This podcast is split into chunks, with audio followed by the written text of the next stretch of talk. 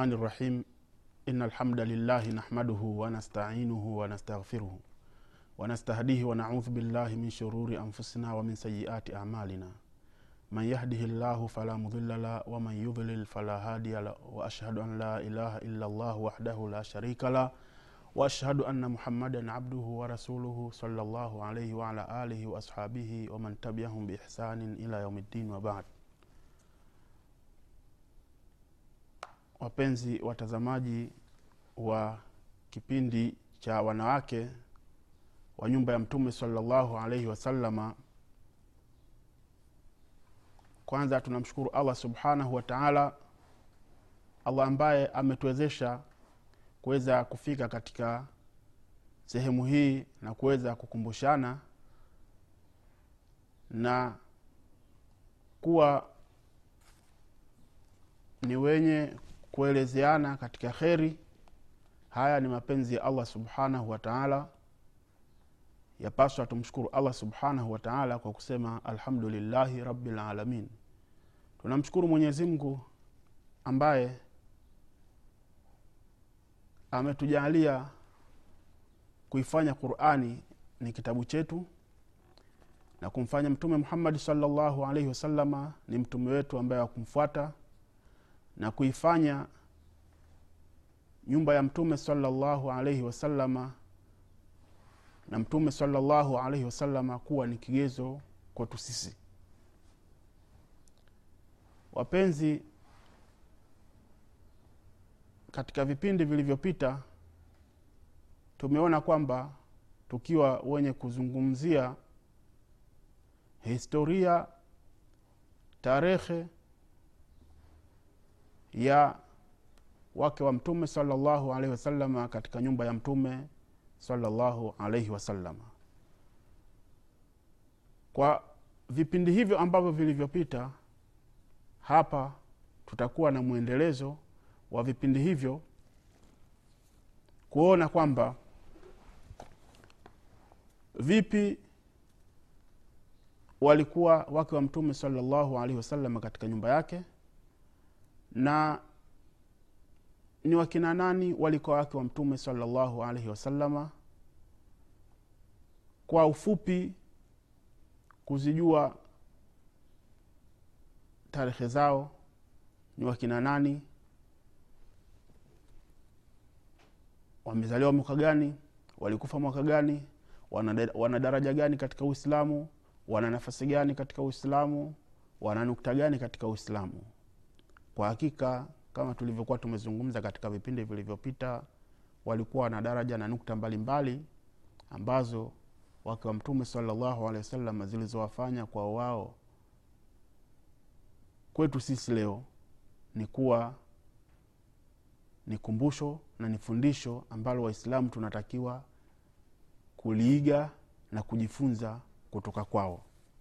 Sasa leo tutakuwa nabii hafsa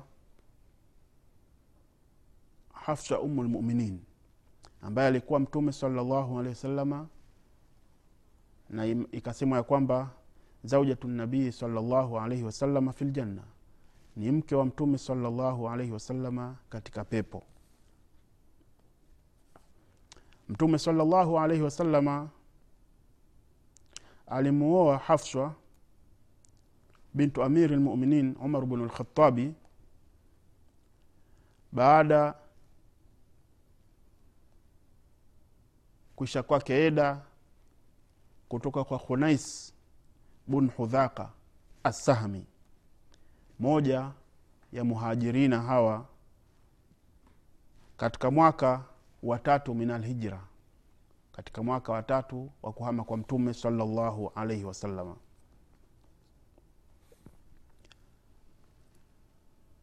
na ikapokelewa kwamba huyu hafsa umu lmuminin mazazi yake alizaliwa kabla ya kupewa utume mtume salllahu alaihi wasalama kwa miaka mitano. Na kwa hivyo basi inakuwa hapa inaonyesha kwamba mtume salllahu alaihi wasalama alianza kuwa naye kama mke. Mtume salallahu alaihi wasalama hali ya kuwa hafsha ana miaka ishirini.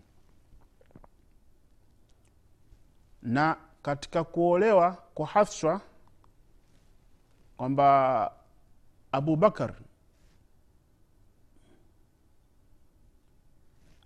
kabla ya kuolewa hafsha na mtume salllahu alaihi wasalama abubakari alidhihirishiwa na umar bnu lkhatabi baba wa hafsa kwamba awe mwenye kumwoa huyu bi hafsa lakini ikawa hakumjibu chochote au hakumjibu lolote.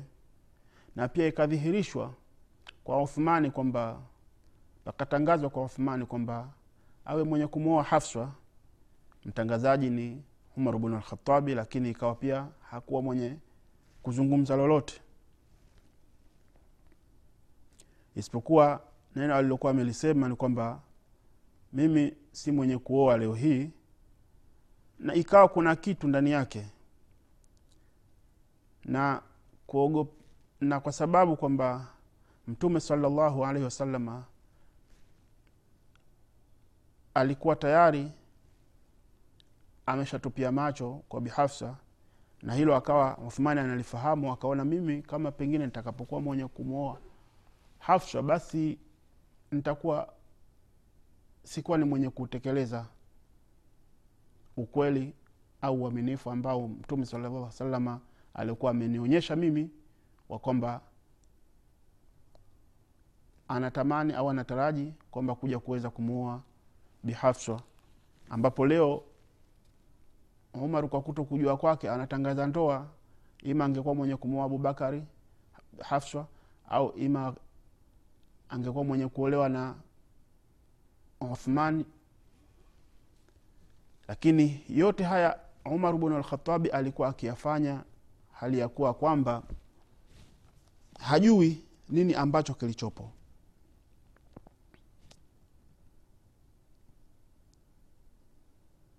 Kwa hiyo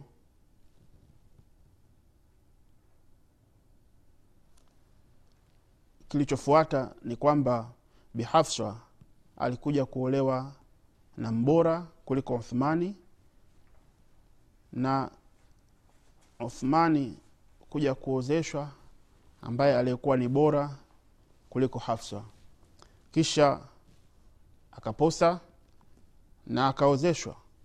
Mtume salllahu alaihi wasallam bihafsa na sahaba huyu umar bnu lkhatabi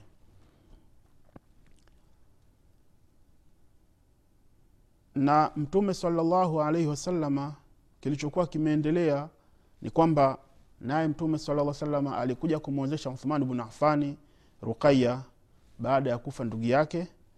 Na hakika ya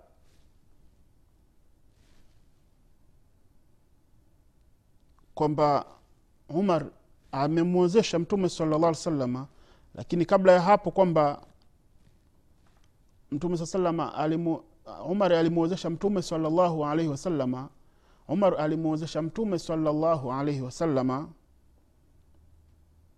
baada ya kuwa tayari ameshakutana na abubakari na abubakari akatoa udhuru.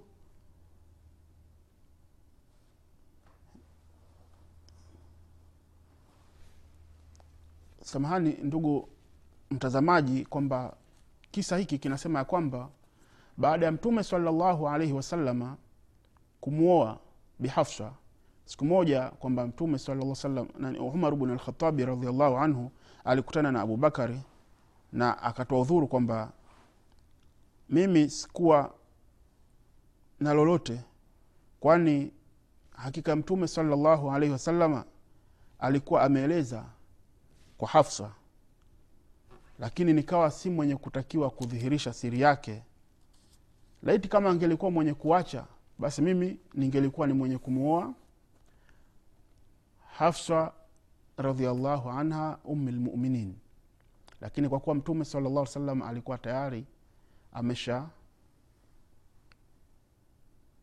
niambia kitu basi sikuona kwamba ni vizuri kueleza siri ya mtume salallahu alaihi wasallam.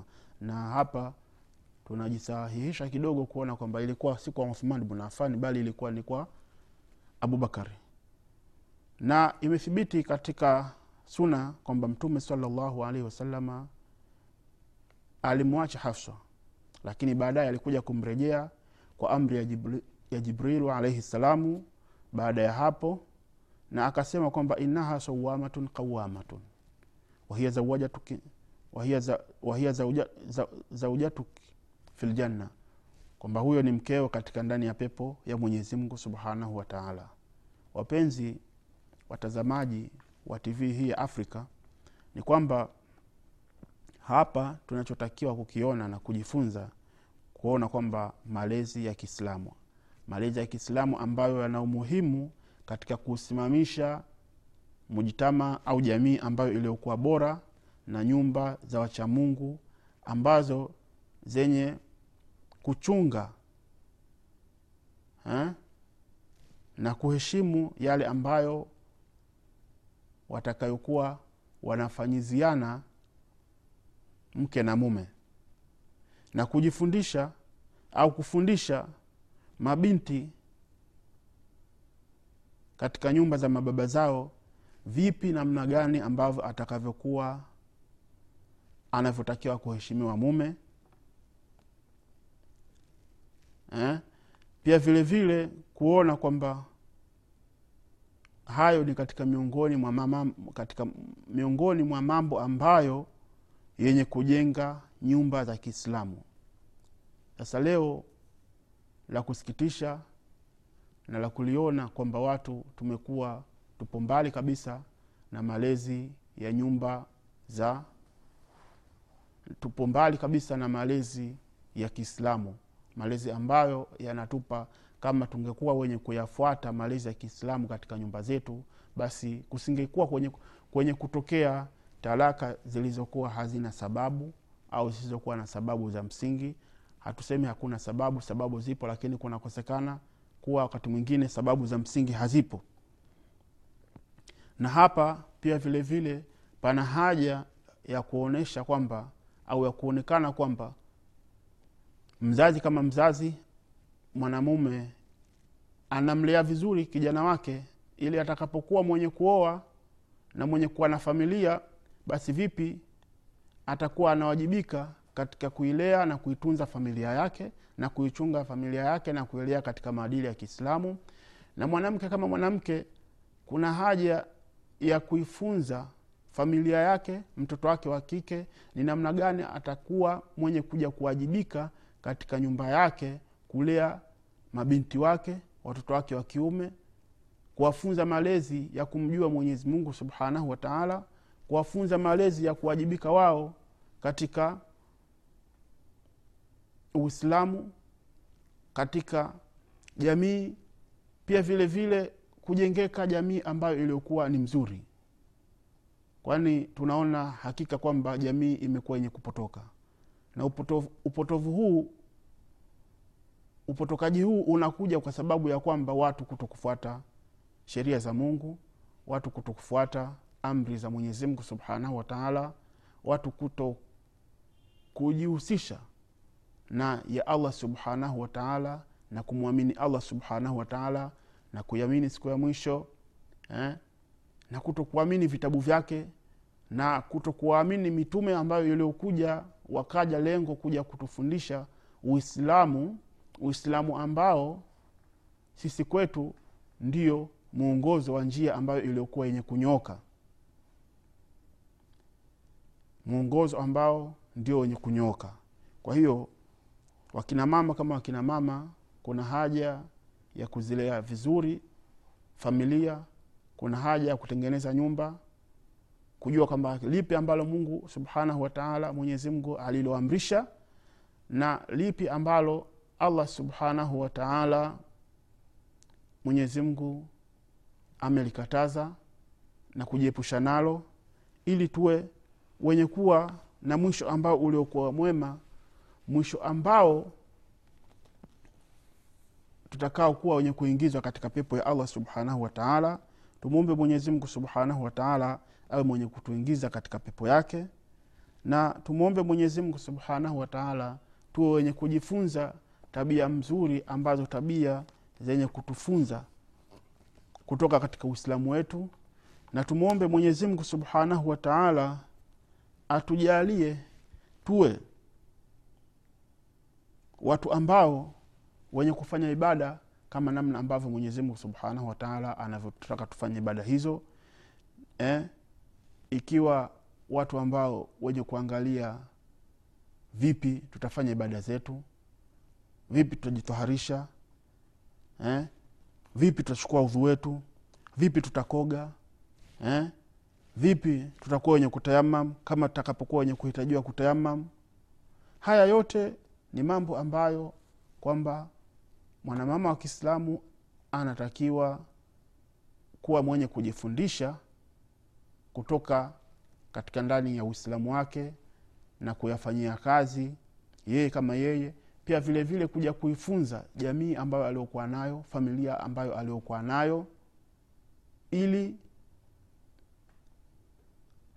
kupata ridhaa ya allah subhanahu wataala na baba naye pia vile vile mwenye kujifunza ili kuwafundisha na kuifanyia kazi kupata ridhaa ya allah subhanahu wataala na katika maelezo tunasema kwa bi hafswa kuna riwaya inapatikana hapa katika hiki kisa bila ya kutoka katika ndani ya tarehe ya bihafsa umu lmuminina radiallahu anha kwamba kuna kisa kinapokewa hapa siku moja kwamba umar bnu lkhatabi alienda kwa bihafsa panasema ya kwamba an umar bnu lkhatabi radiallahu anhu qala kunna mashar quraish naghlibu nisa kwamba walikuwa makundi ya kikureishi kwamba wao wana sifa ya kuwashinda wanawake. Falamma kadimna almadina kwamba anasema tulipokuwa tumefikia madina tukakuta kwamba wajadna qauman taghlibuhum nisauhum kwamba wanawake tukawakuta kwamba wanawake wao ndio ambao wanawashinda wake zao nani waume zao. Wanawake ndio ambao wenye kuwashinda waume zao. Fatafika nisauna yataalamna min nisaihim. Ikawa sasa wanawake wetu wanajifunza eh, kutoka kwa wake zao. Ikawa kwamba siku moja anasema umar bnu lkhatabi mimi nikawa ni mwenye kuchukizwa na mke wangu. Pale pinde alipokuwa kwamba turajiuni faankartu an turajiani. Faqalat akasema ye ma tunkiru min dhalik? Usio mwenye kukemea katika hilo. Kwani kwamba fawallahi ina azwaja nabii salllahu alih wasalama kwamba wake wa mtume salllah alih salama la yurajinahu watahjurahu eh? kwamba wao wanakuwa ni wenye kumrejea na kuhama ihdahunna lyauma ila llaili mmojawapo kwa siku mpaka usiku. Umar bnu lkhatabi baada ya kuyapata haya anasema fantalaktu fadakhaltu ala hafsa fakultu anasema mimi niliondoka nikaenda mpaka kwa hafsa nikaingia kwa hafsa. Nikasema aturajena rasulllah hivi nyinyi kwamba mnakuwa ni wenye wakati mwingine kumhama na kumrejea mtume saa salama qalat akasema naam. Watahjuruhu ihdakunna lyauma ila llaili na kweli kwamba ilikuwa sisi. Kwa hiyo kwamba umar bnu lkhatabi yeye akawa mwenye kutoka na kuingia kwa bihafsa na kumwambia kwamba aturajiina rasulllahi salllahu alaihi wasalama qalat. Bihafsa akasema kwamba naam kultu nikasema mimi watahjuruhu ihda kunna lyauma ila llaili kwamba umari akawa anasema ya kwamba hivi nyinyi mnakuwa ni wenye kumuhama mmoja wenu mchana mpaka usiku? Qalat naam kultu umar anasema kwamba kad khaba man faala dhalika min kunna kwani kwamba amepata hasara akawa anamwambia kwamba mtoto wake bihafsa na kuwaambia wake wa mtume saa salama kwamba kad khaba man faala dhalika min kunna khasira kwamba itakuwa kwamba mwenye kufanya hivyo amepata hasara. Mmoja wenu afataaman ihdakunna an yaghdhiba llah hivi kwamba mnajiamin- mnajiaminisha nyinyi mmoja wenu na ghadhabu ya mwenyezi mungu subhanahu wa taala? Laghadhabu llah laghadhabu rasuluhu li- lighadhabi rasulihi kwa kumghadhibisha lighadhabi rasulihi kwa kumghadhibisha mtume salllahu alaihi wasalama faidha hiya kad halakati pindi pale ambapo tayari ameshaangamia la turajii rasulllahi salllahu alehi wasalama ikawa umar bnu lkhatabi anampa usia anampa usia binti yake hafsa watasalihi sheian eh, na kumuuliza kitu wasalini mabada laki na niulize kile ambacho kilichokuwa kimedhihirika wala yaghurannaka in kunta jaratuki ausami ajmal wa ahabu ila rasulillahi salllahu alaihi wasalama minki yuridu aisha. Na akasema ya kwamba isiwe kwamba wewe mwenye kudanganyika ikiwa mwenye kufanya hayo ni jirani yako au ni mzuri au mwenye kupendeza zaidi kwa mtume salllahu alih wasalama kuliko wewe hali ya kuwa akiwa mwenye kukusudia aisha radiallahu anha.